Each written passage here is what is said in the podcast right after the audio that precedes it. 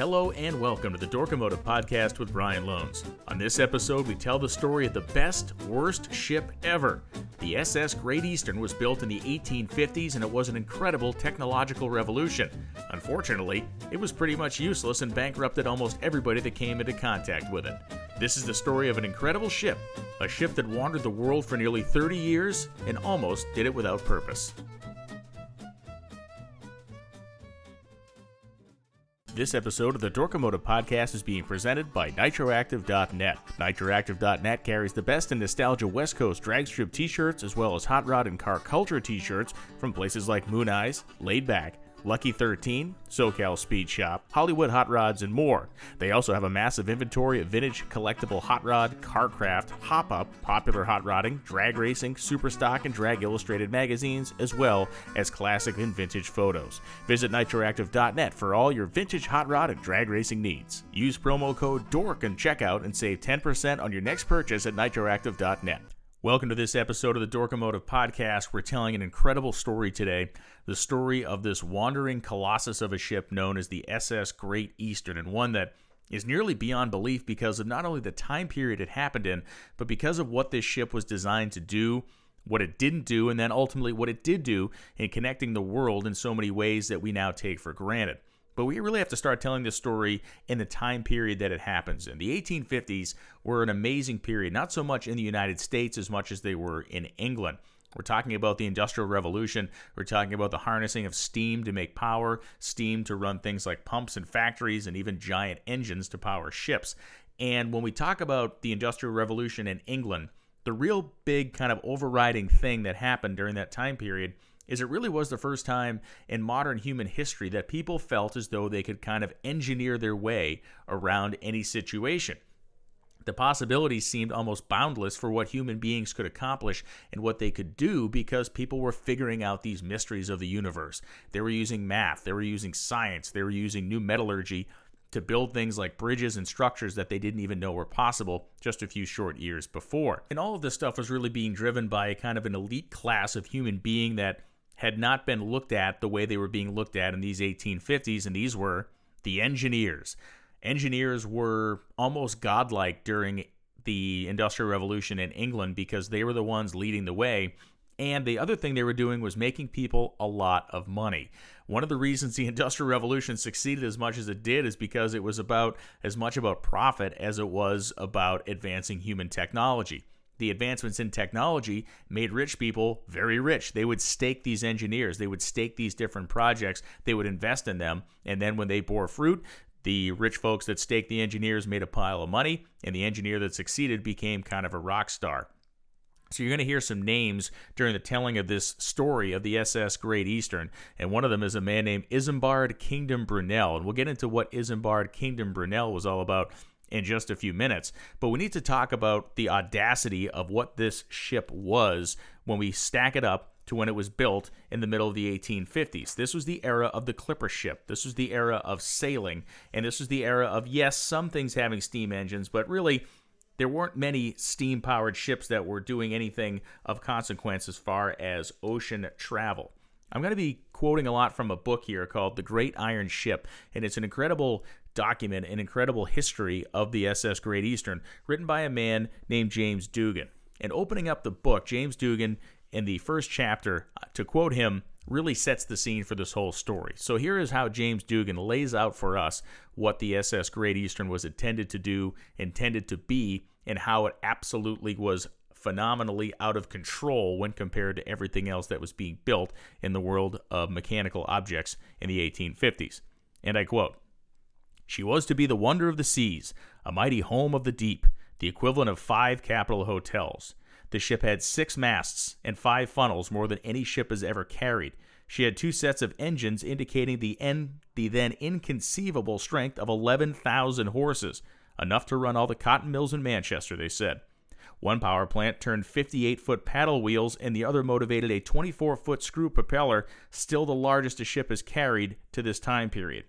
Fully laden, the Great Eastern was to outweigh the combined tonnage of the 197 English ships that fought the Spanish Armada. The only size analogy was Noah's Ark. Somebody remembered that Sir Isaac Newton had calculated its dimensions. He had determined that the biblical cubit, at 20 and a half inches, which produced an ark 515 feet long and 86 feet wide with a tonnage of 18,231 tons. The Great Eastern was a vessel of 22,500 tons displacement. The Great Eastern carried 6,500 square yards of sail, an impressive figure even at the height of the clipper ship era. The big ship carried 20 lifeboats. She was to have a feature still unmatched in nautical history a pair of 100 foot satellite steamers hanging from her sides. Passengers privileged to voyage under were to find gas illumination and electric light on the main mast, bathing the ship in perpetual moonlight, and air trunks ventilating the inner cabins, which were three times the size of the finest staterooms afloat. The great ship was to award the ocean traveler the final boon. She would abolish seasickness she was longer than the trough of the largest storm wave measured by Sir William Scoresby, the oceanographer, and would ride so stably that regiments of raw recruits could be drilled on her deck on the way to war. And oh, Americans could duel without having their aim disturbed as well. The ship was 120 feet wide, too broad for the Panama Canal, opened a half century later. Her displacement was not exceeded for 49 years after launching her. This ship was built in the mid 1850s, and nothing larger than it would be produced until the past the time period of 1910. We're going to get into all these details, but that sets the scene. That sets the attitude, if you will, of the SS Great Eastern. So, who is this guy, Isambard Kingdom Brunel, and how did he come up with the idea to build a ship that was five times larger than any object afloat in the world during the 1850s? Let's find out. So, one of the things we first have to know about Isambard Kingdom Brunel is about his name. Isambard was his given first name. Kingdom uh, was not some religious reference. It was, in fact, his mother's maiden name. And then Brunel is his dad's last name. His dad was named Mark Brunel, and his dad was a famous engineer and inventor in England, a man who made and lost fortunes like so many did, but a man who put his son into the best schools and who trained him from almost birth to be an engineer.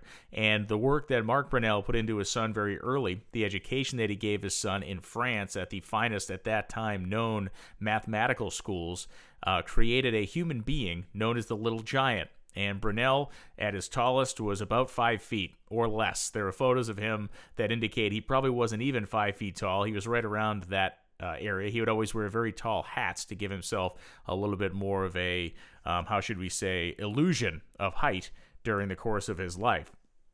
Now, uh, Isambard Kingdom Brunel was born in 1806, and his dad was the guy who came up with the first concept to build a tunnel under the Thames River. And Brunel himself, um, Isambard in this case, was nearly killed twice while trying to execute his dad's vision for that project. We'll talk about that in a little while. But by the time Isambard uh, Kingdom Brunel was 17 years old, he was working full time for his dad uh, at his dad's firm or on jobs his dad was working on.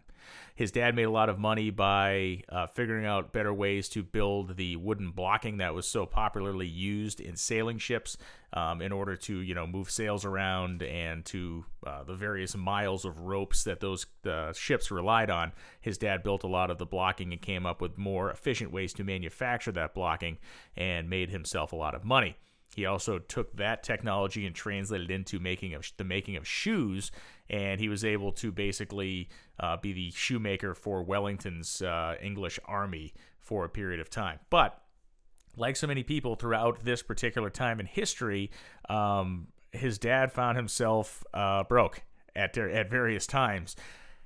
Brunel was seen, his father was seen as such a national resource when he was at his most broke. He was uh, talking to the Russians, the Russian government or the Russian royal family at the time, about going to work for them and doing some projects in Russia. To which point the English government said, not so fast, and they began to pay him a stipend to basically keep him in the country. But in 1825, Isambard Kingdom Brunel, the son, is working on his dad's masterwork, which is going to be this tunnel underneath the Thames River. They're building it with a unique uh, interesting style that had never been used for tunneling before. They're basically tunneling under the riverbed, and uh, it is not going well. Uh, it has collapsed a couple of times. Brunel, Isambard Brunel, is nearly killed twice when the roof kind of caves in. He goes in and has to save people. He gets washed out, nearly drowns. And while that tunnel would be completed in 1843, Brunel was on to a much more kind of uh, diverse portfolio of projects by that time in his life. We're talking about a guy who really never did anything small. When this guy built a bridge, it was going to be the longest bridge in history at that time, which it was a 702 foot span that was made of cast iron. And really, uh, one of his real masterworks is this particular bridge that uh, still, you know, stands today. And the practice and work that was created behind it and to engineer it is also seen as kind of revolutionary. And well, the materials, you don't see bridges made out of cast iron anymore. Um, the practices that were put in place to actually construct the bridge are still very much part of what we would consider a modern engineering practice. So, when we talk about hospitals that he built, dockyards, railroads, he was the mastermind behind one of the great um, British civil engineering projects of all time, which was the Great Western Railroad, which um, brought the trains to the western part of the UK. And it was a massive project, and he was um, really kind of rock- rocketed, if you will, to national heroism by championing that project. The one thing he kind of messed up on, if you will, was the fact that he demanded that the trains on the Great Western Railroad use a seven foot wide gauge railroad track, which was independent of anything else that was going on in the country. So the trains on the Great Western Railroad were built to a different spec than almost any other locomotive in the country. Eventually, uh, the British Parliament was like, "Hey, we gotta like we gotta go back to normal on this, so we can use all of our trains." So there was a period in the Great Western Railroad's life that it had the wide seven foot gauge track, as well as the more um, normal what four and three quarter gauge, and then it had even small uh, narrow gauge tracks all set inside of each other, so all three styles of locomotives could travel over the tracks. There were some benefits to the seven foot wide gauge. You could build larger boilers. You had a little bit more robust uh, ability for the locomotive to be stable at speed. But also, it was a one off. You already had a country that was very much on rails at that time. And uh, for Brunel, it was a battle that he lost ultimately in the parliament, um, and it was interesting that he fought it that far. It did not tarnish his reputation, but it was uh, kind of one of his quirks and one of the things that he thought was a better mousetrap, but didn't actually get kind of uh, discovered or made that way over the course of his life. So we talk about the things he's accomplishing, and we also have to talk about what he's doing in the world of ships and nautical construction. As I mentioned at the beginning of the show, this was the era of the clipper ship. So multi-masted, big sailing ships that would uh, they were the fastest ships on the water at that point, and yes, they depended on the air, but they could move a lot of freight, and they were the most kind of efficient things at the time. If you can consider it, a clipper ship in the 1830s, 1840s was the like I don't want to say the space shuttle of its of its day, but really was kind of close. You know, covering these vast distances. Um, this was before the telegraph. You know, they were carrying messages, cargo, mail, kind of all the stuff. And so, uh, Brunel, being a, an engineer, technically a civil engineer, but certainly a guy who was obsessed with machines and mechanical things, um, he figured there's got to be a better way than these sailing ships. And what he figured was let's develop a screw style propeller for a ship, which he does. So he is really the guy who leads the charge on putting big screw style propellers on um, cargo ships. And this is done in the 1830s and 1840s. He is trying to sell this concept to the British Navy. Uh, he wants them to look at it and think this is the more efficient, most efficient way to go, and we could use this guy's designs and we could really kind of change things. In 1843, Brunel designs and oversees the construction of a ship called the Great Britain. It is an iron hulled ship, which is kind of not rare, but it's kind of forward looking at this point, and it use it uses screw propulsion. And so it has a big giant propeller, the kind we expect to see on every single ship and every single boat in the world in 2020, but back then in 1843 it was revolutionary. And so the Great Britain is able to set some records going across the ocean and, and doing its work. And Brunel is now recognized not only as a civil engineering genius, but also as a naval design genius. So he's riding this wave and he's riding this wave and he needs to find kind of the next step. And what he figures the next step is is to build a really truly massive ship. And the reason he wants to build a massive ship is because he knows what we all know about economies of scale. If you're going to move people or you're going to move products or you're going to move materials, the more of them you can move at a time, the cheaper per unit it costs to move them. If you got a ship that can carry 10 tons of something, or you have a ship that can carry 100 tons of it, Um, if you're going to cover the same distance, moving 100 tons at a time is a whole lot more efficient than moving 10. For the overall and overriding shipbuilding experience he needs, he hooks up with a guy named John Scott Russell. And Russell is a Scottish engineer that actually is in charge of constructing the ship, and he is also a large part of the design of the ship. Conceptually, Brunel gets credit for the Great Eastern because he's the one who comes up with the ideas on how to propel it, on the size it should be. But when we talk about his actual build and then the design of the hull, we have to talk about John Scott Russell.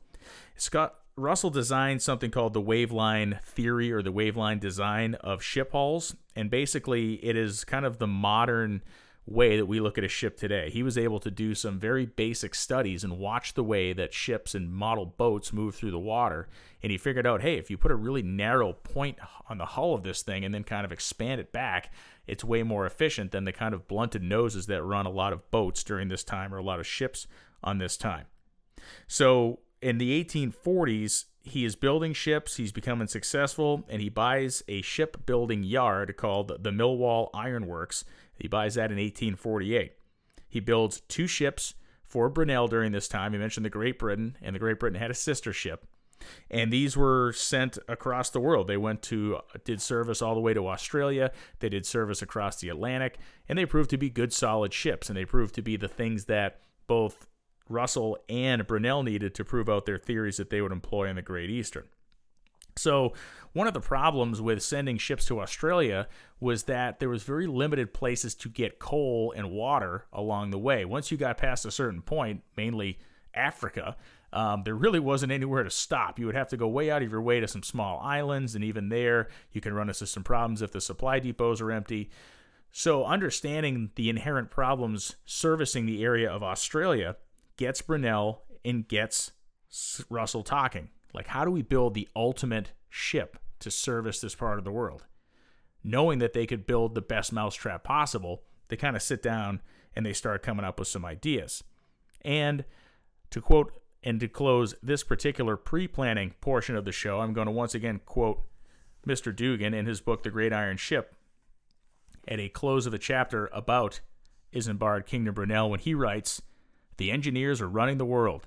The capitalists eagerly try to keep up with their blueprints.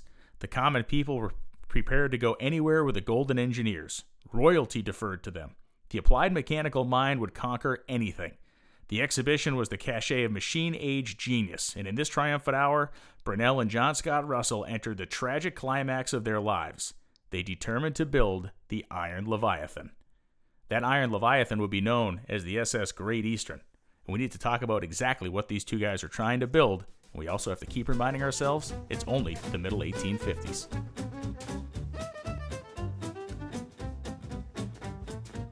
And in some ways, it's even earlier than that because the real concept of this ship was drawn up on what we would call a napkin in today's world as a brief sketch in 1851 by Brunel. It would take three years to interest people enough to get the capital raised to build the ship. And the way that Brunel did this, and again, I mentioned this at the beginning of the show, but if you were an engineer that wanted to build some grandiose project, you needed to find rich people to fund it. Because if you failed to find the funding, you'd never be able to get to see your vision come to life. So, what Brunel decided was that having built the two ships with Russell and sending them to Australia, he understood the deficit, he understood the downfall of what their current strategy was. And once again, I quote James Dugan in his book, The Great Iron Ship, by explaining that strategy as it was explained by Brunel. Brunel wrote at the time Vessels much larger than have been previously built could be navigated with great advantage from the mere effect of size. Again, again, it's all about economies of scale.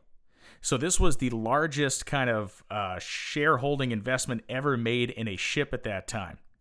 To continue on, Brunel says Nothing is proposed but to build a vessel of the size required to carry your own coal on the voyage.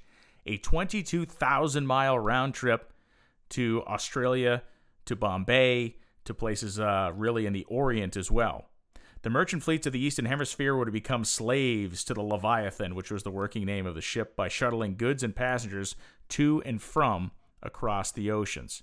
Brunel showed that 40% of the capital investment would be earned back each year, effectively making the entire ship uh, paid off in two years. As we will find out, the Great Eastern becomes one of the worst financial investments in the history of financial investments over the course of its lifespan. So 1851, we get the drawing, we get the specs, and we get the ideas about what this ship is going to be. And it is nothing short of astonishing. The idea 18,914 gross tons or 27,384 tons of total displacement. A ship 692 feet long, 120 feet across, that would pull a 30 foot draft, meaning there is 30 feet of the ship under the water as it sits. It took four years to build. 1854, they laid the keel down. 1858, the ship was finished. And it was not built like any other ship in history to that point. It was built lengthwise along the River Thames because there was no dry dock in the world big enough to put it in. It was also so long that if they had built it lengthwise, it wouldn't have fit across the river in that particular spot of John Scott Russell's shipyard in Millwall, England.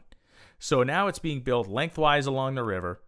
And as construction's going on, this is construction methods being invented on the spot. This was a t- double hulled ship in 1851, meaning you had a outer hull and an inner hull. Why was that done? Well, it was done for strength. Everyone thought this ship was going to break in half, and that was always the big problem with boats of any sort of exorbitant size in the 1800s. They would get on top of a wave or they would get between two waves, and the ships would break, their keel would break in half, and they would sink. And all the experts of the time thought that Brunel had completely lost his mind. They thought that Russell would never be able to build such a thing because it was just too big. Again, we're talking a ship that was five times bigger than anything that existed on Earth at the time it was being built, and it would be the largest moving object on Earth. Period. End of story. It was also going to be the heaviest moving object on Earth.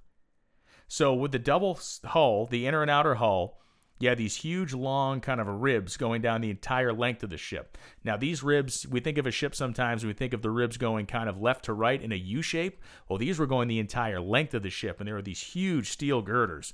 They were two feet tall, nine and a half inches wide, and they were made of half inch thick steel, these, these kind of centering ribs that went down the ship to form its backbone.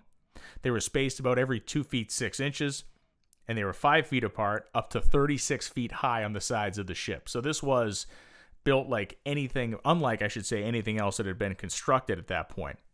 The inner and outer skins were three quarter inch steel plate that, uh, I should say, iron plate. This is all iron. This is not steel. This is all iron plating. So it was basically kind of a ship within a ship. You know, the, the outer hull and the inner hull, yes, they were attached, but both were so incredibly strong. It was basically like having a ship set inside the hull of another ship. To give you a perspective here, this vessel would carry with it 10,000 tons of coal. 10,000 tons of coal. All of that coal would have to be manually shoveled into the boilers, and we'll get to those in a few minutes.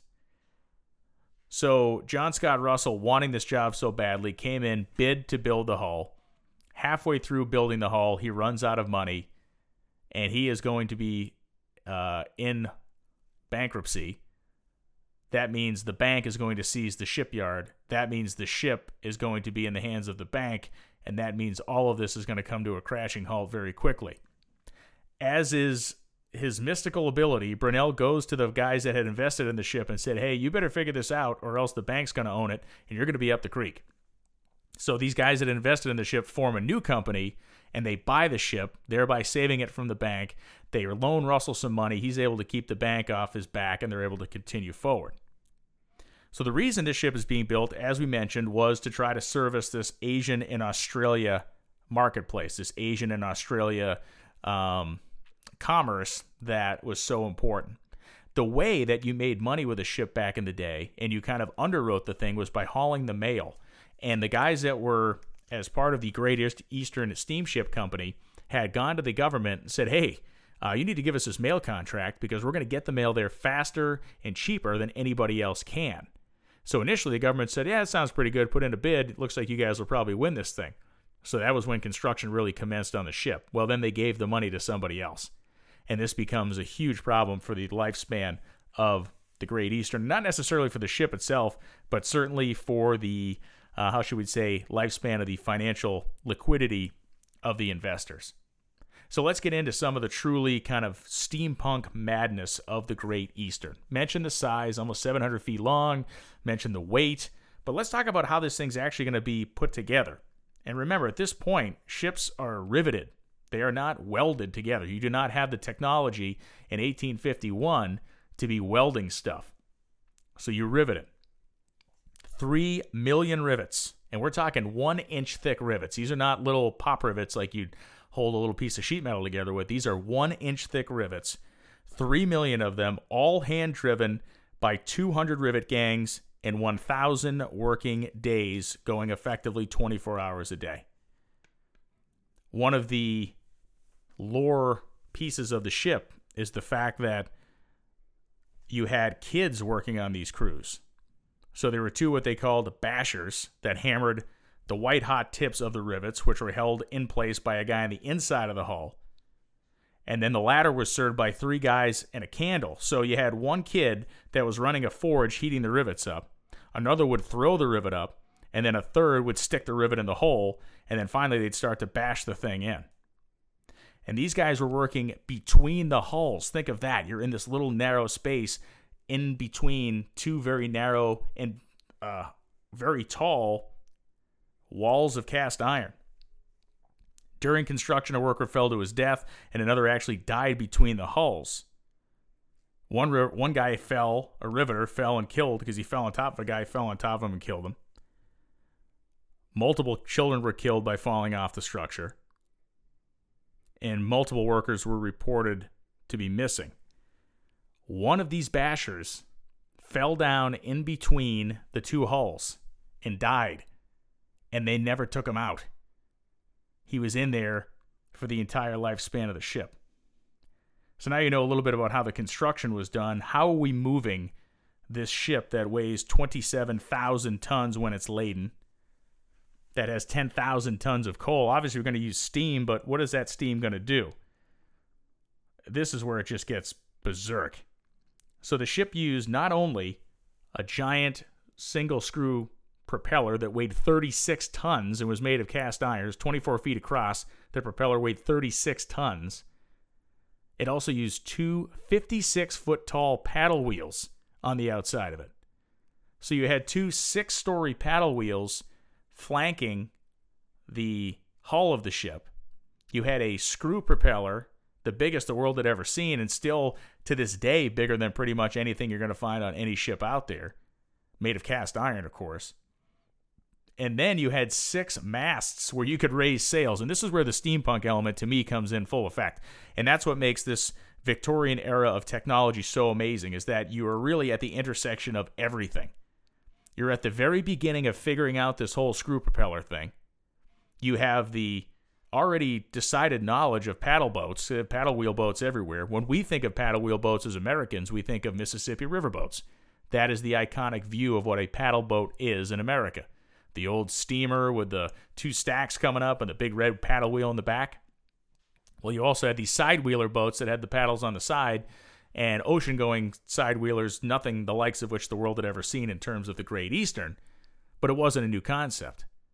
And then finally, you had your old friend the wind. And if all else failed, you had six masts they named the masts after days of the week. That was how they figured out which mast you were talking about. From front to back, it was Monday, Tuesday, Wednesday, Thursday, Friday, Saturday.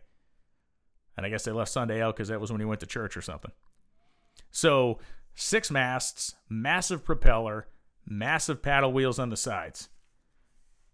How are we moving the paddle wheel? Well, we're moving the paddle wheels with two humongous steam engines and we're moving the screw propeller with a completely different steam engine. So we have a steam engine that weighs 500 tons in the back to spin the propeller.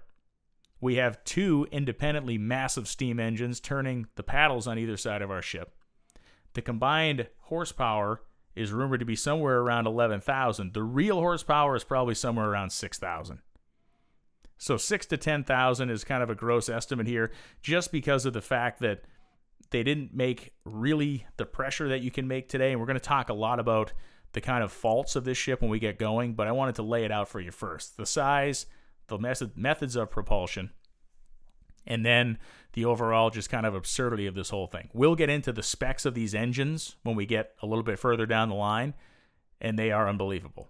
But just imagine, as a person in 1851 or 1854, 55 at this point, you are in a horse and buggy going down the road, and you look over and you see a 700 foot long ship being built out of iron with paddle wheels that are six stories tall.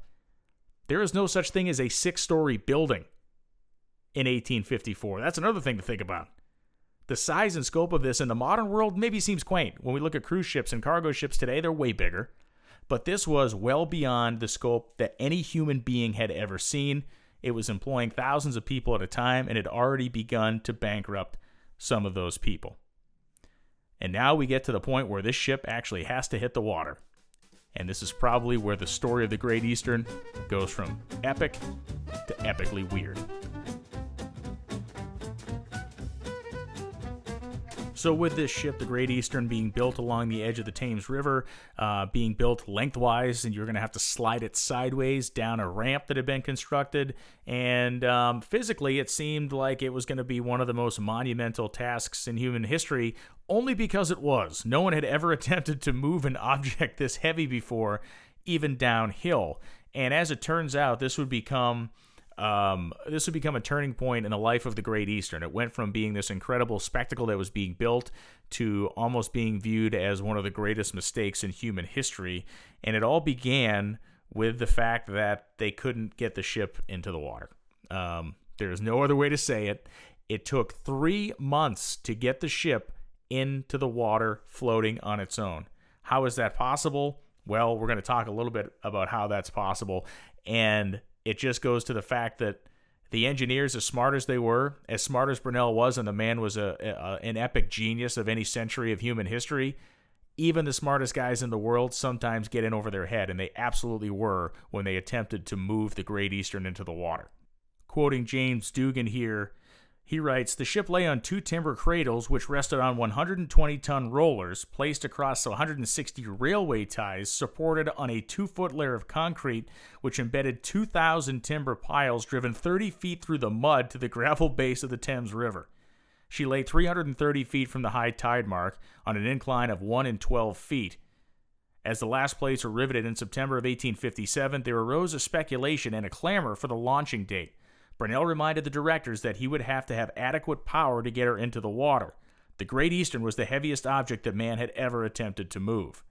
To overcome her 12,000 inert tons, Brunel would need sufficient hydraulic rams to push her, steam tugs on the river to pull her, gigantic steam winches on shore to let her down the ways, and a huge windlass to check the mass when it slid too fast, operations which would require miles of massive chain cable.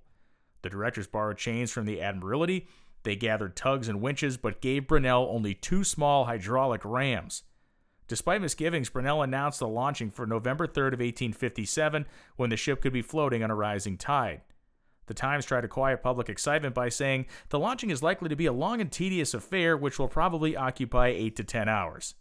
The day before, Brunel supervised the attachment of scrap iron weights to the wooden cradles on the riverside so they would sink and not foul the paddle wheels when she entered the water. He enjoined all hands. Nothing is more essential than perfect silence so that everyone can hear the simple orders quietly and deliberately given by the few who will direct. Now, here's where it gets dicey because, as you can imagine, once again, 1857, we don't have a PA system. We don't have anything but a man standing with a pair of flags on top of the ship telling people whether to push or pull, move or stop. So the idea of everybody needing to be totally silent to hear one person yelling is not only comical, it's downright hilarious because you're going to have tugboats running and chains clattering and all this other stuff. Continuing on in Dugan's book. Brunel did not know that the company directors had issued thousands of tickets that grandstands were being built on the nearby homes during the night and that Thames watermen were booking hordes to watch from the river. In fact, the shipyard workers were going to bring their families into the yard. And in the middle of the night, the young N.A. Woods of the London Times, who had made a name for himself in his Crimean War reporting, sent out from Printing House Square in a brougham for Millwall. The directors had not given tickets to the press, and Woods had to pull strings to get one. So now you have the media, thousands of people watching, all of the things that uh, Brunel did not want to have happen, here they were. And for a man like Brunel, who not wanting attention is a very strange thing because these were guys that craved attention. They built these grandiose structures. They built uh, some of the most kind of opulent and amazing things that the world had ever seen. They wanted the attention. They wanted to be the rock stars. So the fact that he told the company directors to uh, keep their mouths shut and not tell anyone about this, well, that kind of. Uh, Oh, that kind of frankly tells about as much as we need to know. On November 3rd at high tide, they tried to launch the ship, and absolutely nothing happened after it moved a couple of feet. It stopped. They did not have strong enough chains. They had the biggest chains in the country. They weren't strong enough. The hydraulic rams they had, only two of them, were too small. They could not move anything. So, back to the drawing board.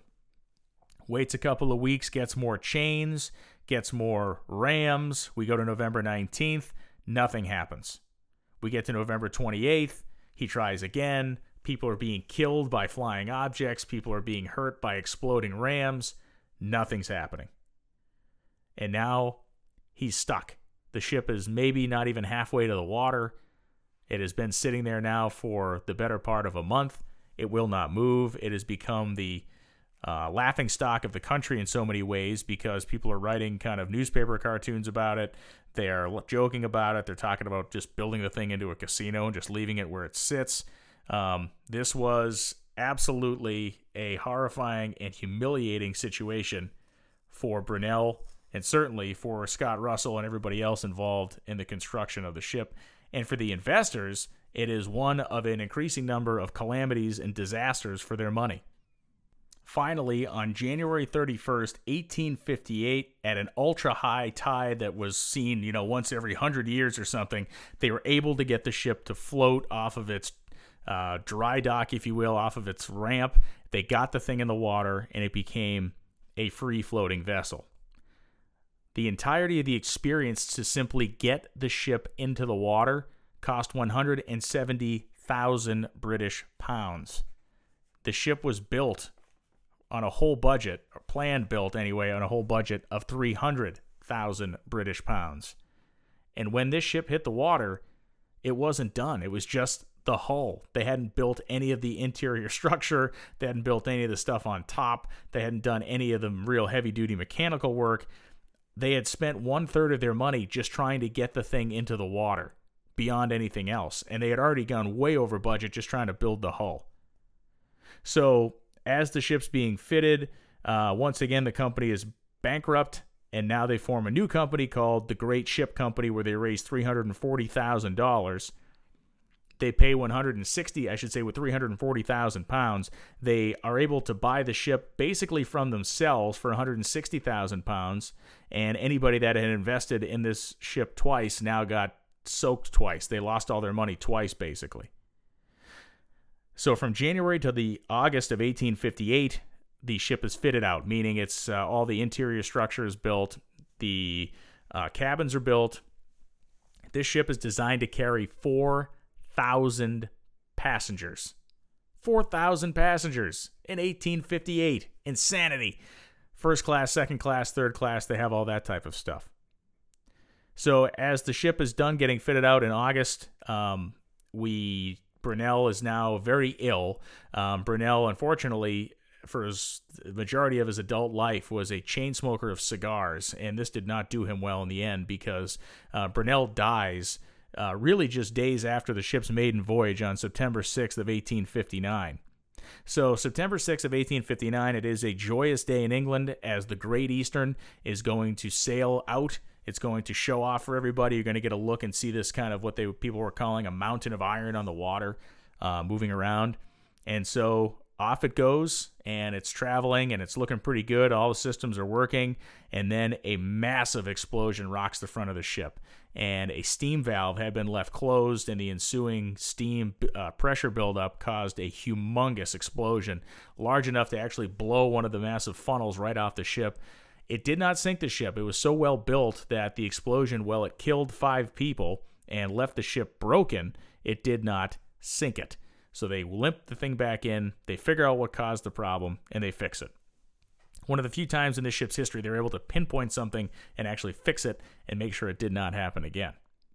On the business side of the ship, the calamities kind of continued. They had struck a deal with the city of Portland, Maine, that it would be their preferred port, that they would sail from places like Liverpool, England, and they would sail to Portland, Maine.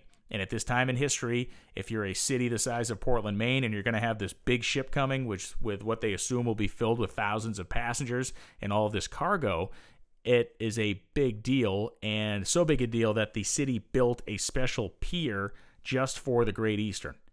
A ship this large does not have a place to dock itself really anywhere in the world unless you build it specifically for them. Portland, Maine, seeing the potential investment, much like uh, small islands see now with the arrival of cruise ships. They kind of had the same idea, so they're going to build this special pier for the Great Eastern. All well and good until they decide that New York's actually going to be the place they go sail.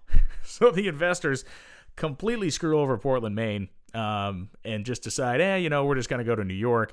So there was all this very angry media at that point where um, uh, the Portland, Maine media was furious at the at the shipping company that they would kind of uh, blow them off and treat them like a, a second rate city, and so that was um, yet another financially ruined or financially ruinous decision made by people involved with or directly or indirectly with the Great Eastern.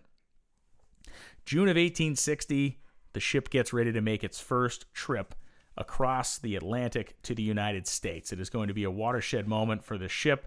It's going to prove how fast it is and really prove how seaworthy it is.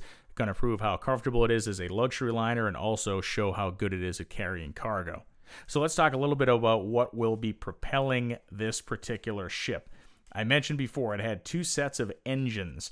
The first set of engines we're going to talk about, or the first engine, is going to be the one designed by James Watt. And the engine that James Watt designed is the one that is set there to spin the propeller.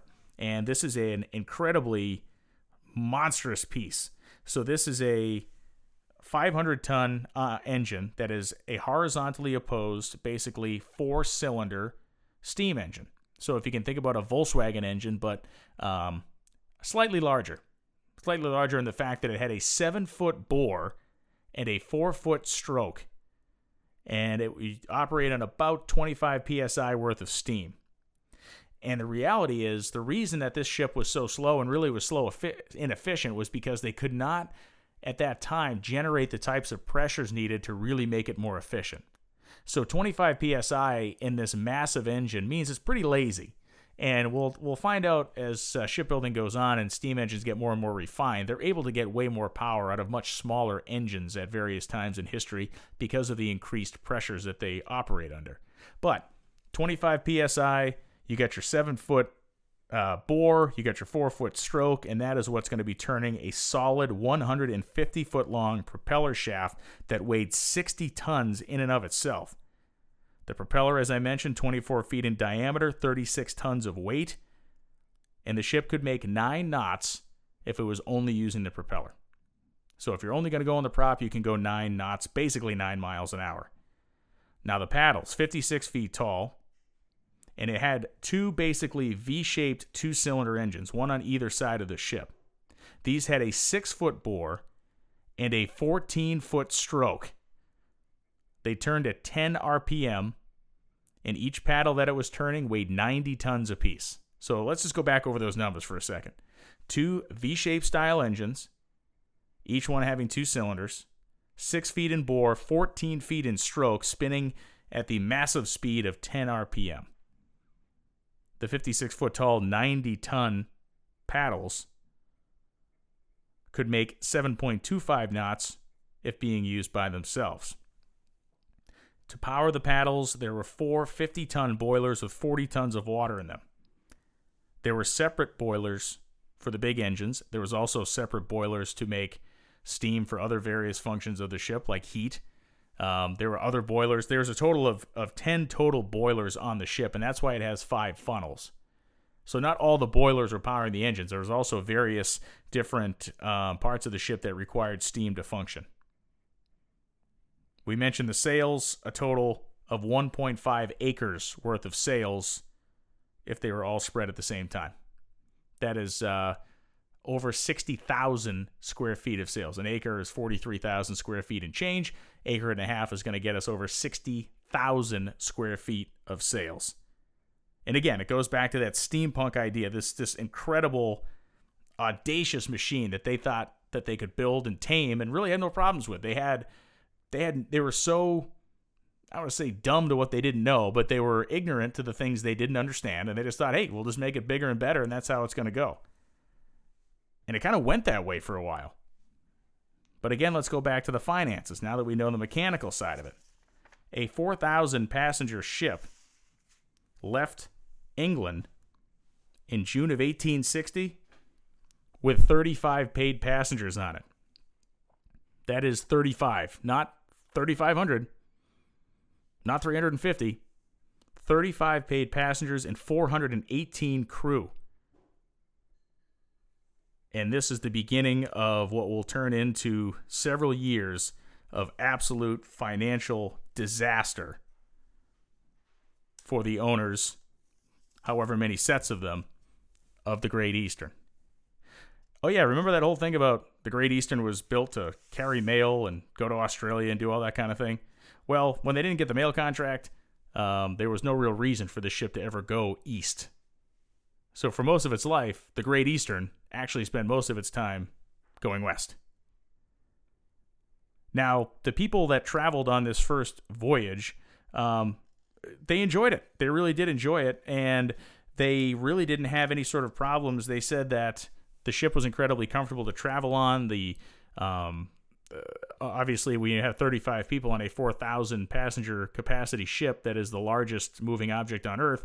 Uh, it feels pretty roomy, and it did. Uh, they were called the decks. They called the deck Oxford Street because it was wide enough and long enough to be just like an English street.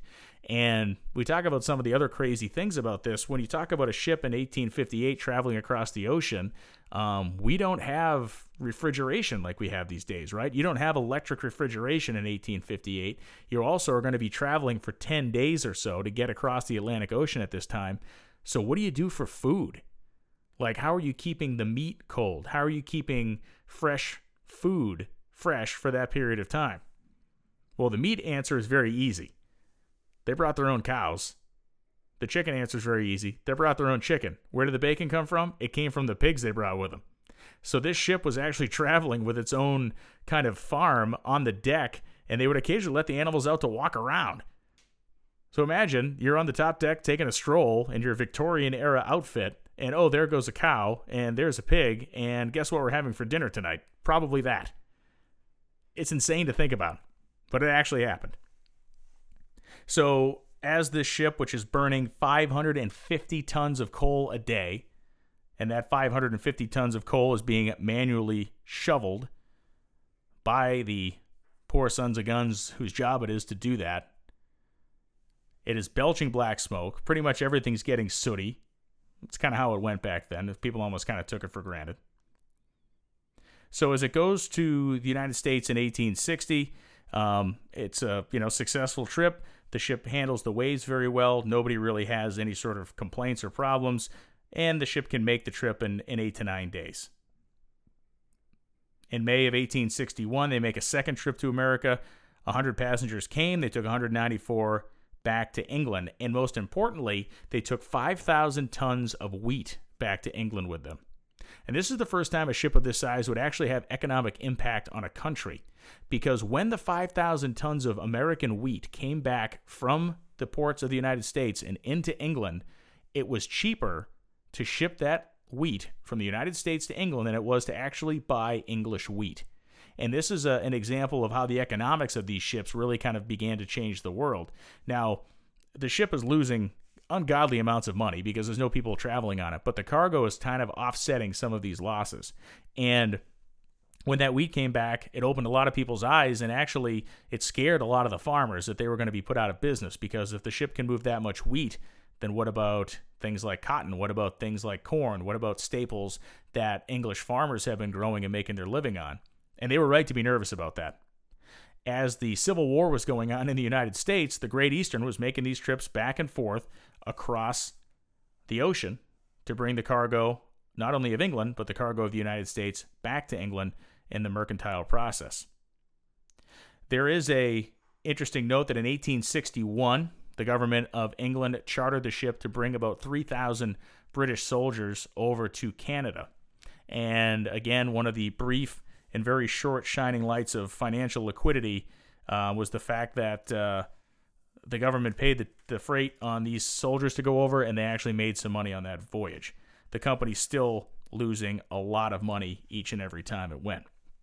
One thing it should be noticed is the fact that when the Great Eastern made its first trip to the city of New York, um, as financially rough as that was, just on the face of it, um, they made it worse because the captain, as he was trying to bring the ship in, uh, struck the wharf, which then broke the wharf, um, and people began to freak out and run and scream out of the way. The big giant paddle box chewed into the wharf five or ten feet. Um, it cost them thousands of dollars to pay the city to fix the wharf. And then as the ship sat there, uh, turned into a giant tourist attraction. They're actually charging about 25 cents to come on. People could stay on all day. And they made some money doing that, but again, it wasn't enough to maintain the cost. Also, as it turns out, if you park a ship in a city and charge uh, a small amount of money to let people on, um, the people that you get are not necessarily the ones you want. A lot of stuff was stolen. A lot of booze was stolen. They said the decks were covered in tobacco juice from all the people spitting tobacco as they walked around the ship. And um, basically, that too turned into an absolute unmitigated disaster. We fast forward now to September of 1861, which is one of the scariest incidents involving the Great Eastern in its life as a passenger going ship. Captain James Walker was crossing the the Atlantic Ocean going from England to the United States. It was the ship's third official trip from England to New York City, and they sailed into a massive storm. So you have a ship that had been through the seas and they had done all this math that, you know, it's so big that the biggest kind of storm wave that anyone had ever seen would still not be enough to kind of upset her balance. Well, all great plans certainly run into some unexpected wrinkles, and that's exactly what happened here. So, as Captain Walker is taking the ship across the Atlantic Ocean, the massive storm kicks up, and this gale starts blowing the ship all over the place to the point where the ship starts rolling at a 45 degree angle left to right. Nothing is bolted down. Everything is being smashed inside. People are dying inside because they're being thrown around this ship. And all of a sudden, it gets even worse because the rudder breaks, the rudder starts smashing into the propeller, the propeller is starting to chew up the rudder, and then one of the paddle wheels gets smashed into the side of the ship and it's bent and broken and rubbing on the hull. So they have no propulsion. They have no lifeboats anymore. They've had to jettison the lifeboats, or the lifeboats have smashed and fallen off the side of the ship. And they're in the middle of the Atlantic with absolutely no way to steer and no way to move the ship. So this goes on for 24 hours and the crew says nothing to the passengers. They're just like, "Hey, we're working on it. You know, tough storm out there." As everybody's flopping around, people's things are being destroyed. Um, again, people have died from getting hit with furniture, from getting hit with things falling off walls. It is, by all means, a, a completely horrifying picture when you think about being tossed about um, on this leviathan of a ship, being tossed about at 45 degree angles the captain tried some kind of old school tricks. They took one of the spars from the deck, one of the big giant four ton um, mast spars, if you will, and threw it over the side with a hawser attached to it, which was supposed to try to stabilize the ship. But it works on a little clipper ship. But this thing was so big, it just snapped the rope, and that that stuff all floated away.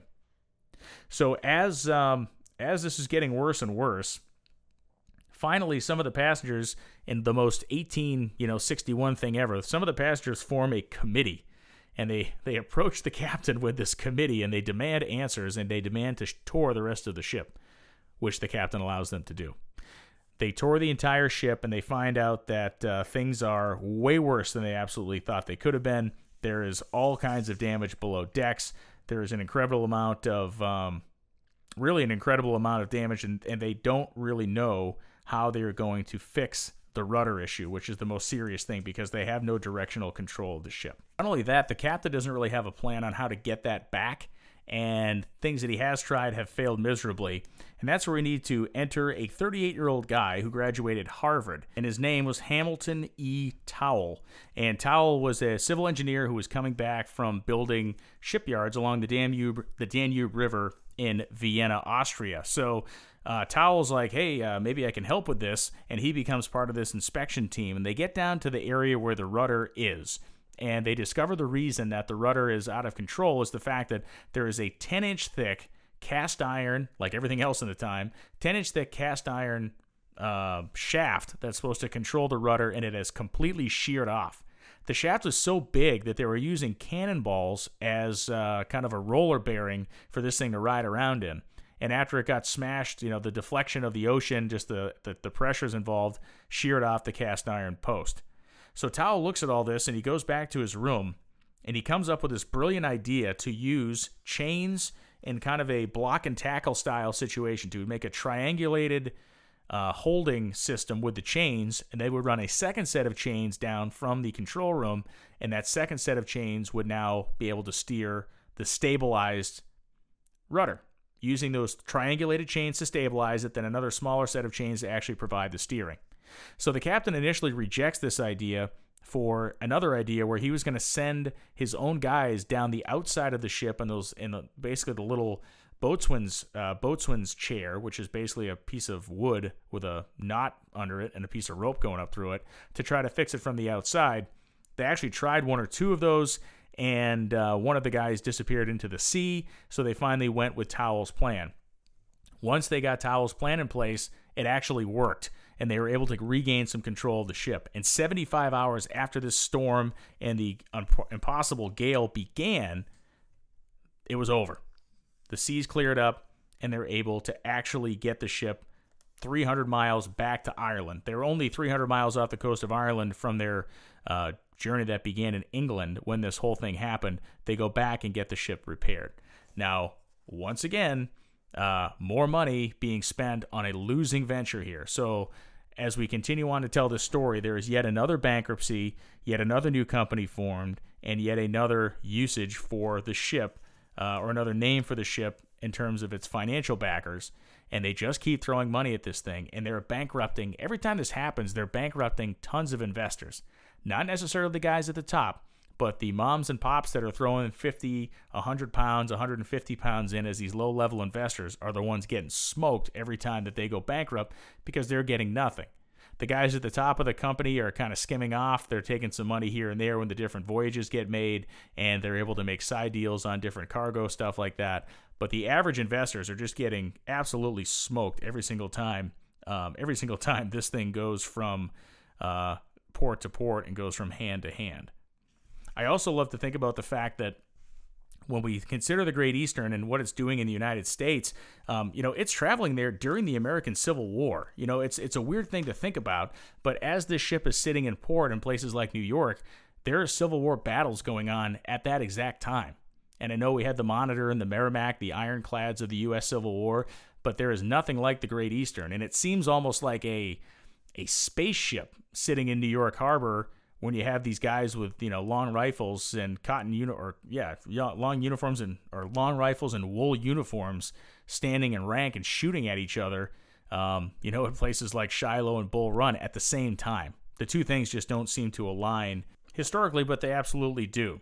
So we continue on with this series of calamities. In May of 1862 a bright spot. In New York City they picked up 138 passengers, or they dropped 138 off in New York City. They took 389 home, but in May of 1862, charging admission, they had 3,000 visitors a day coming to look and board the ship and, and just walk around it. Now, in August of 1862, one of the largest passenger and cargo loads ever recorded on the Great Eastern left England 1,530 passengers and tons and tons of freight. Now, because the ship was fully loaded now, it was pulling the full 30 feet of draft, meaning there was 30 feet of ship below the water level that you couldn't see. They get to New York City and they decide to take a different path into the harbor than they have been because they know there's some shallows and there's a Sandy Hook sandbar that they're trying to avoid. So they go a different way into the harbor. They get a harbor pilot as they are supposed to have, and the harbor pilot's kind of helping them out. Now remember, this harbor pilot has uh, helped bring boats into the harbor probably by the hundreds over the course of their lives, but none of those boats have ever had a 30 foot draft. So, off of Montauk, Long Island, the ship hits a previously unrecorded rock that no one knew was there about 30 feet below the surface because nothing's ever been that deep trying to get in the harbor. So the ship hits the rock. People feel it they don't really know what it is. They just feel like, oh, we must have scraped on the bottom or something. And the ship picks up a slight list. Well, as it turns out, after getting into the harbor and getting themselves docked and sitting there, they got a diver. That diver went down, and there was a nine foot wide, 83 foot gash in the outer hull of the ship. Had this been a single hull ship, it would have sunk almost immediately. The water would have rushed in, probably would have torn the cast iron plates open like paper, and the ship would have gone to the bottom, and that would have been the end of it. As the case may be, or as the case is, you had the double hull action going on. So only the outer hull was breached. This is great news because it means the ship isn't going to sink. This is terrible news because there is no way to beach this thing and work on it. There is no dry dock big enough to hold it in the world. And as far as anybody knows, there's no one even equipped in the United States of America to fix the problem. As the ship sits there for days and then weeks, there are ideas floated, there are ideas rejected, there are investors that are panicking because now the ship is sitting still, not generating revenue, having to pay a docking fee for sitting where it's sitting.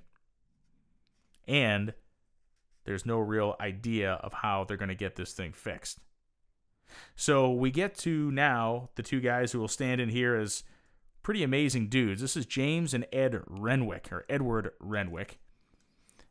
Edward Renwick and James Renwick approach the ship owners, they approach the guys who are handling the ship, and they say, Hey, we got an idea. We're going to fix this, and we're going to do it underwater. We're going to build these little underwater caissons, these dry docks, and we're going to attach them to the ship and then pump the water out of them. And then we're going to go under there and repair your cast iron outer hull. What do you think? And they said, Oh, by the way, to make this deal even better, you're not going to owe us anything unless it works. So the ship guys were like, Yeah, yeah, let's do that. Because they were convinced this idea was never going to work. But they needed to do something and they needed to try to at least give up the impression that they were trying to fix the ship. So the Renwick brothers go to work. They build these caissons, they pump the water out, they're watertight. And what was supposed to take about two weeks ended up taking three months. And the main reason it took three months was because nobody in America could build the size and the thickness of cast iron sheets they needed to fix the ship. No one had ever built anything like this outside of England, and even in England, only one person had ever built anything like this. So the availability of the cast iron sheets in that size and thickness was a problem. But also, the problem was that there was a very big scarcity of iron because the Civil War was going on. And cast iron was pretty much it for making anything of volume or weight at that point. So yes, the Renwicks are successful. The Renwicks actually get paid. The Renwicks are among the very few people in the history of the Great Eastern to actually come out ahead here. And it took them three months, and it cost 70,000 pounds. On January 6th, 1863, the ship leaves New York City. And what nobody knew at the time is that it would be one of the last trips it ever made because, yes, it docked and left three times over the course of 1863. Those trips were kind of disastrous. 2,700 passengers on the first one, took 970 back, and then on the way back on a second trip in 1863, the Great Eastern struck and sunk a 775 ton sailing ship called the Jane, killing two people, which cost the company, you guessed it, more money. They had to pay the owners of the Jane for sinking their ship, they had to pay the families of the people who were killed because of it. And in early 1864, the Great Eastern was parked with no intention of doing anything but being sold. Finally, the investors had got to the point where they said, no more, we're done. And they couldn't raise any more money, and no one else wanted the thing. So, what was the plan? What do you do with a massive, the most massive ship in the world that nobody wants to own? You have a raffle. Now, this is yet another amazing part of this story. So, the ship gets back from New York after hitting the now named Great Eastern Rock. It's been repaired, and Daniel Gooch, who was the guy running the company at that point, and who was the guy that worked very closely with now the late uh, Isambard Kingdom Brunel to build the Great, Great Western Railway, had gone to Lloyd's of London, who insured the ship and tried to put in an insurance claim. To quote James Dugan's book, the insurance company had already refused to entertain a claim for damage. Daniel Gooch could not sue the United States for failure in geography. The company was 350,000 pounds deeper in debt. So the idea was made that the ship was to be raffled off, basically in a lottery. And there were laws in Frankfurt, Germany at this time that had kind of lenient rules in terms of running a lottery. So they were going to try to run this lottery sanctioned uh, almost by the German government. And as you can imagine, the English government at this point uh, wanted nothing to do with that. So they put the kibosh on that idea. Basically, it came down to an auction. And this ship, which had cost upwards of a million pounds over the course of its life so far to its investors and had returned not even 10% of that in so many ways, was then bought by Daniel Gooch, the guy who was running the Great Eastern Company or the Great Ship Company, steamship company. Gooch buys it with a partner, pays 20,000 pounds for the entire functional ship. It has gone from being this million pound, amazing, once in a generation cultural and engineering landmark to a giant floating white elephant basically worthless to anybody but Gooch. So the 25,000 pound Gooch spends to buy the ship seems foolhardy because no one really knows what he was going to do with it. But Gooch had a plan. And Gooch's plan is the only thing that saves the reputation and saves the overall life story of the Great Eastern from being one of complete and epic failure. About this time in history, the telegraph becomes an important part of communication in the world. Domestically, in countries and even in connected countries like the United States and Canada, or all of the European countries, you can communicate with them. But cross ocean uh, communication did not exist outside of writing letters. So, unless you were a letter writer, you would mail your letter and we would take weeks and weeks to get it where it needed to go. The idea is that we want to get some transcontinental conversation happening via telegraph. And the only way to do that is with physical telegraph lines. You have to have a physical connection between the continents in the form of a big electric cable to get the telegraph signals to where you want it to go. Back in the 1850s, a telegraph was laid. A telegraph cable was laid between the United States and England. And it functioned for a little while and then it failed and no one knew why. So the idea of reviving this idea and doing it in a better fashion than it had been done before was what the world wanted. And a guy named Cyrus Field, who was friendly with Daniel Gooch, was behind driving this idea of telegraph communications globally. When we think of how long it took to communicate with somebody, best case scenario, you could put a letter on a ship in England and get it to your family member that lived in a big city in maybe two weeks it would make the trip in 10 days, then it would get processed, then it would get put in someone's mailbag, and then maybe gets dropped in the right mailbox. If you were sending it by domestic mail, probably about the same time frame unless it was going very close. We have the very short era of the Pony Express in the United States and other stuff like that. But really, the idea of any sort of instantaneous communication was was fanciful, but Cyrus Field understood that there was going to be a massive, massive market for the idea of transcontinental communication between countries. This would be huge in terms of military, in terms of uh, in terms of news sharing, all that kind of stuff. Everybody wanted to know what was going on around the world, and at this point, you had to wait weeks and weeks to hear it.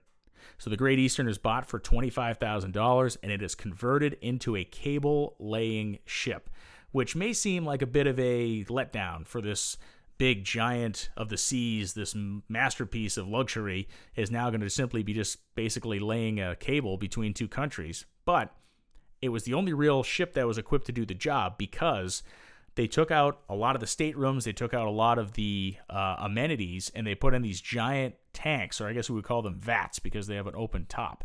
So these giant vats would hold thousands of miles of cable each. Can you imagine a vat big enough that you could put a thousand people inside it if you wanted to? A thousand people would fit in this vat, and that vat was filled to the top with a coil of steel cable that was wrapped. That was the telegraph cable or copper cable wrapped in jute and other rubber and other stuff like that. So, multiple vats of these cables that, that when you ran out of one, you would join it and you would keep going and the cable would break and you'd have to fish it out of the ocean. And it was a very tedious and hard process, but it was one that the Great Eastern turned out to be ideal for, especially for the longest runs. There was a captain named Captain Halpin who took control of the ship in 1866, and he was the captain until 1878. And over the course of that time, it laid over 30,000 miles of cable from England to the United States, France to Newfoundland, France to the United States, and even from Aden, which is uh, basically what we now call Yemen, all the way to Bombay and other various places. So you reconfigure the ship, you haul thousands of miles of cable on this ship, and you lay thousands of it at a time, connecting these different countries and different cultures, really kind of changing the way the world works. And when we talk about what's going on inside this ship, when you're laying cable, you have guys in those tanks making sure the cable's being unfurled. You have guys on the deck making sure that the actual there's a big kind of winch that's that's lowering the cable and that's managing it as it goes into the ocean. And you have guys monitoring the signal inside the ship in a kind of a monitoring room that tells you and they're going to the ones that are going to let you know if it broke or not. Because when the signal stops, you have to stop and blindly fish the thing out of the ocean and then repair it, which they did multiple times. It's it's amazing to think about that. You're in the middle of the Atlantic Ocean or the middle of the Red Sea, wherever you are, and this cable just breaks and falls off the back of your ship. And then, with no sort of sonar, with no radar, with no ability to see what you're doing, you're able to blindly, after making dozens of attempts, grab onto it with a grapple hook that you're simply dropping into the waves. That's why Captain Halpin is uh, recognized as an incredible captain because he was able to manage this ship so accurately that they were able to make these cable fixes. And it was not normally done in great weather either. I mean, you're out there in the ocean. Obviously, sometimes it'd be nice and quiet, but the reality is, for a lot of the time, it was being tossed around and everything else. And so we talk about what this cable was. It was about an inch, inch and a half thick, and it was wrapped in a couple of different things, but it was really protecting the copper in the middle, and the copper was what was transmitting the signals.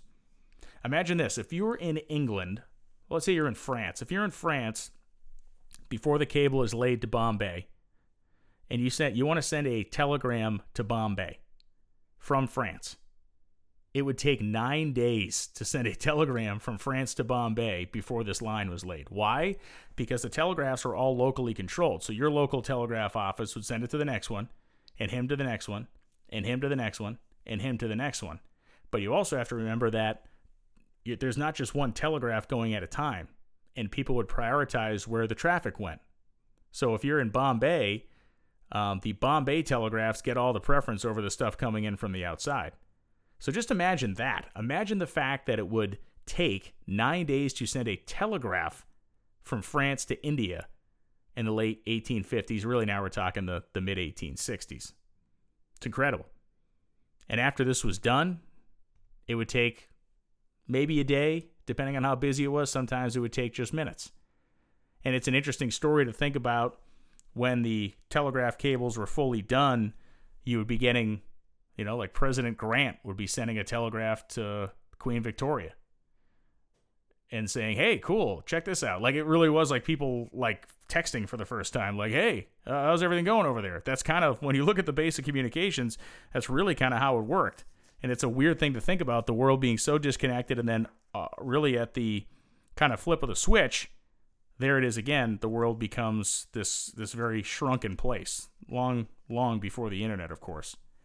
And we can thank the Great Eastern for what is effectively the invention of the Reuters news service, as Reuters was born in France, and it was born uh, by a guy named, you guessed it, Reuter, who got money to have one of these cables, almost privately funded from France to the United States. His first goal was not the news. His first goal was to lower the cost of sending a transcontinental telegraph, which at the time, before Reuters started to do it, would cost you about 20 bucks, which 20 bucks at this time period in history, of course, is an astounding amount of money. So the only reason you'd really be sending these intercontinental telegraphs was for important news or important information. Reuters decided to make his line cost basically $9. And when you take it in half like that, you start yourself a little bit of a price war, and soon it wasn't costing much at all to have international communication between people in different parts of the world. So Reuters news service also came from the Great Eastern and was born over the French telegraph lines.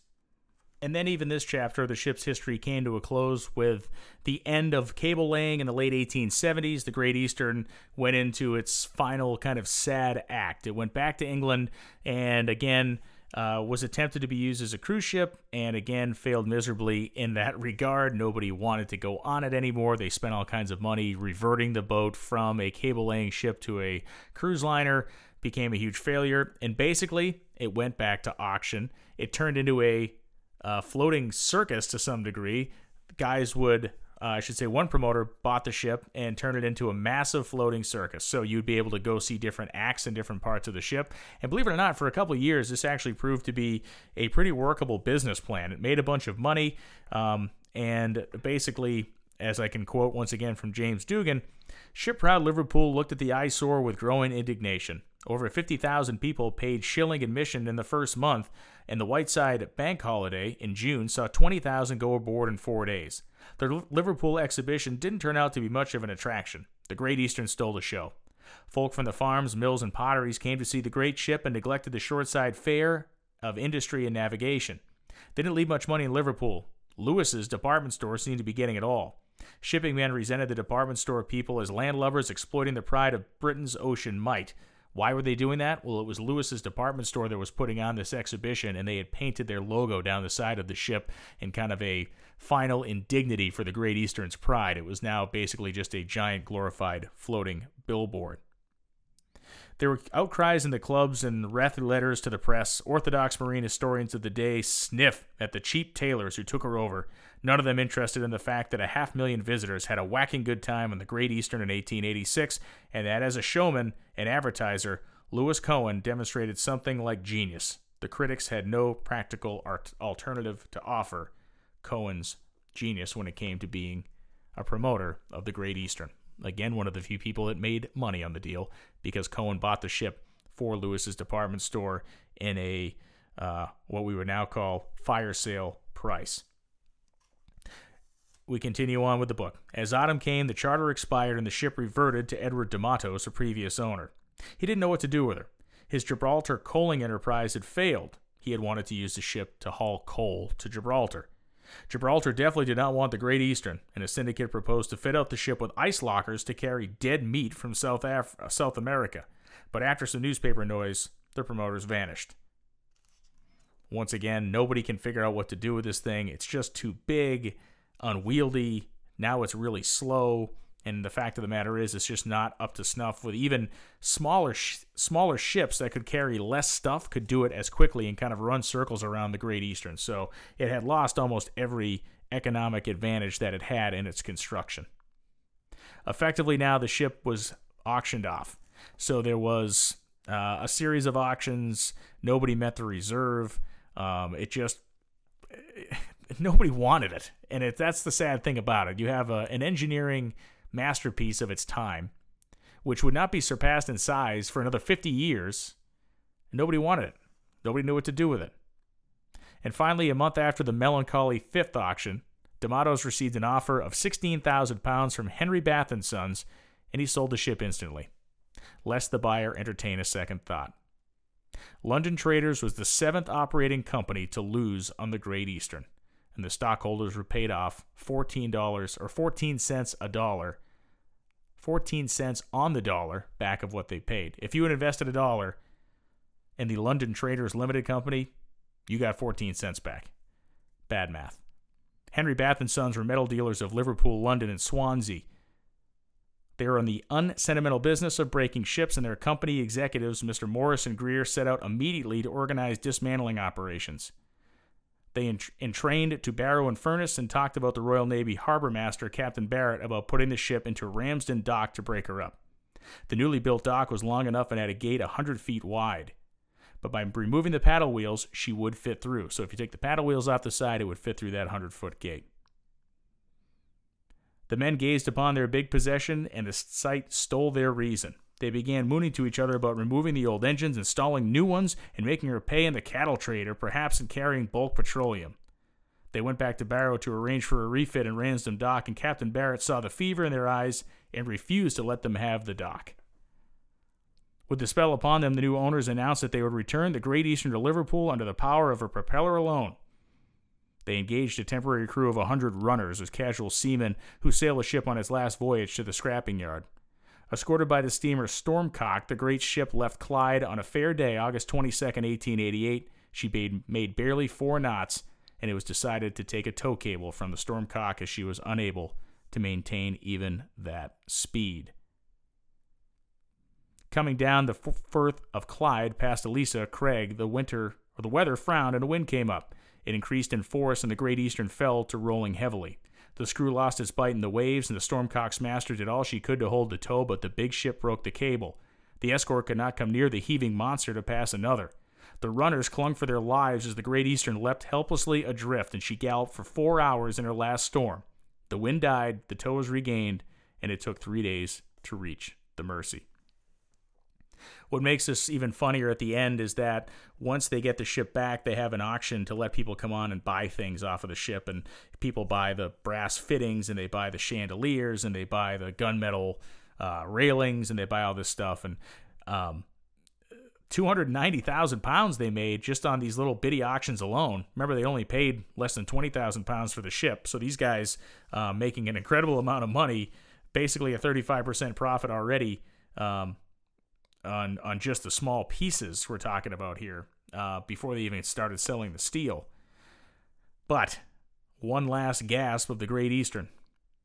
Before the ship dismantlers could collect their true bonanza, the shipbreaker still had to disassemble the parts within his timetable. The aged and failing Sir Daniel Gooch read of the auction in the London Standard and wrote in his diary, It looks like the last of the grand old ship, the Great Eastern. I would much rather the ship was broken up than turned to base uses. Poor old ship, you deserved a better fate. The breaking up began in May of 1889, and 31 years, really, after the ship had launched, which is an amazing lifespan for something like this. That it didn't sink, it didn't break, it it, it broke everything it ever hit, including docks and other ships, but it never went to the bottom itself. It hit rocks, got torn open, didn't sink, but it was an absolute financial disaster for basically everybody but the guys hired to dismantle it. The workers removed the interior fittings on schedule, but the well founded hull defied them.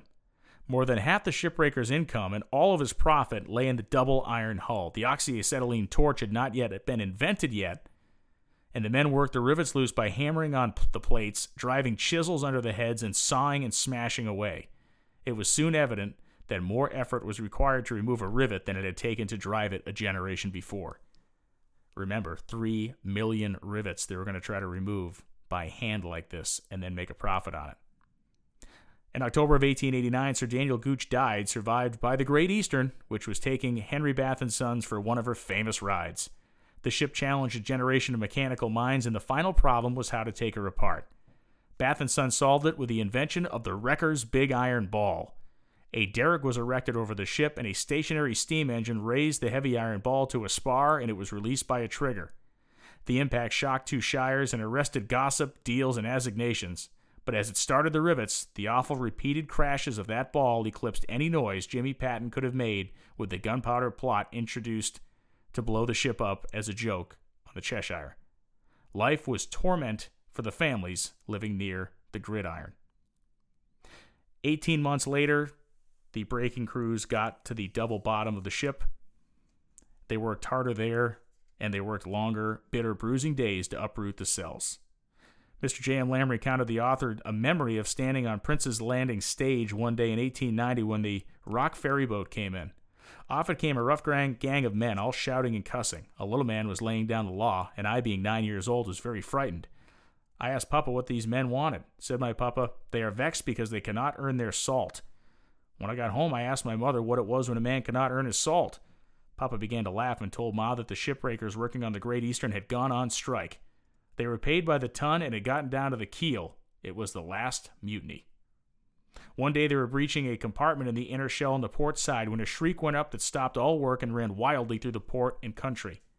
One who hurried to the new ferry to see it was David Duff. He wrote this They found a skeleton inside the ship's shell in the tank tops. It was the skeleton of the basher who was missing. Also, the frame of the bash boy was found with him. And so there you are, sir. That is all I can tell you of the Great Eastern. In 1899, 41 years after the ordeal of the launching at the Isle of Dogs, a longer vessel was launched, the 704 foot White Star Liner Oceanic. She was smaller in displacement by 6,000 tons. The first ship to exceed the Great Eastern came in 1910 when Cunard launched the successor to the presumptuous Great Eastern. The name was Lusitania. We all know the story of Lusitania, don't we? The passenger ship sunk by a World War I German U boat, killing everyone aboard and launching the United States into World War I. Yeah. Kind of a star-crossed lineage of ships and a star-crossed lineage there. That is the story of the Great Eastern, a mechanical marvel, a financial disaster, and one of those things you might never have heard of before listening to this podcast. We'll be back with more Dorkomotive podcasts soon. I'm Brian Lohnes, and I hope you enjoyed listening. And the next time you're on a ship or on a boat of any type, just think about that. In 1854 through 1858, a ship was built 700 feet long, powered by 551 tons of coal a day, carrying 10,000 tons of coal in its belly using paddle wheels 60 feet tall, 6,500 square feet or 6,500 square yards of sails, and a ship's propeller bigger than anything that was built before or since 24 feet long and 36 tons. You think things are crazy in the world now? Imagine how crazy they were back in the 1800s. Thanks for listening. We'll be back soon.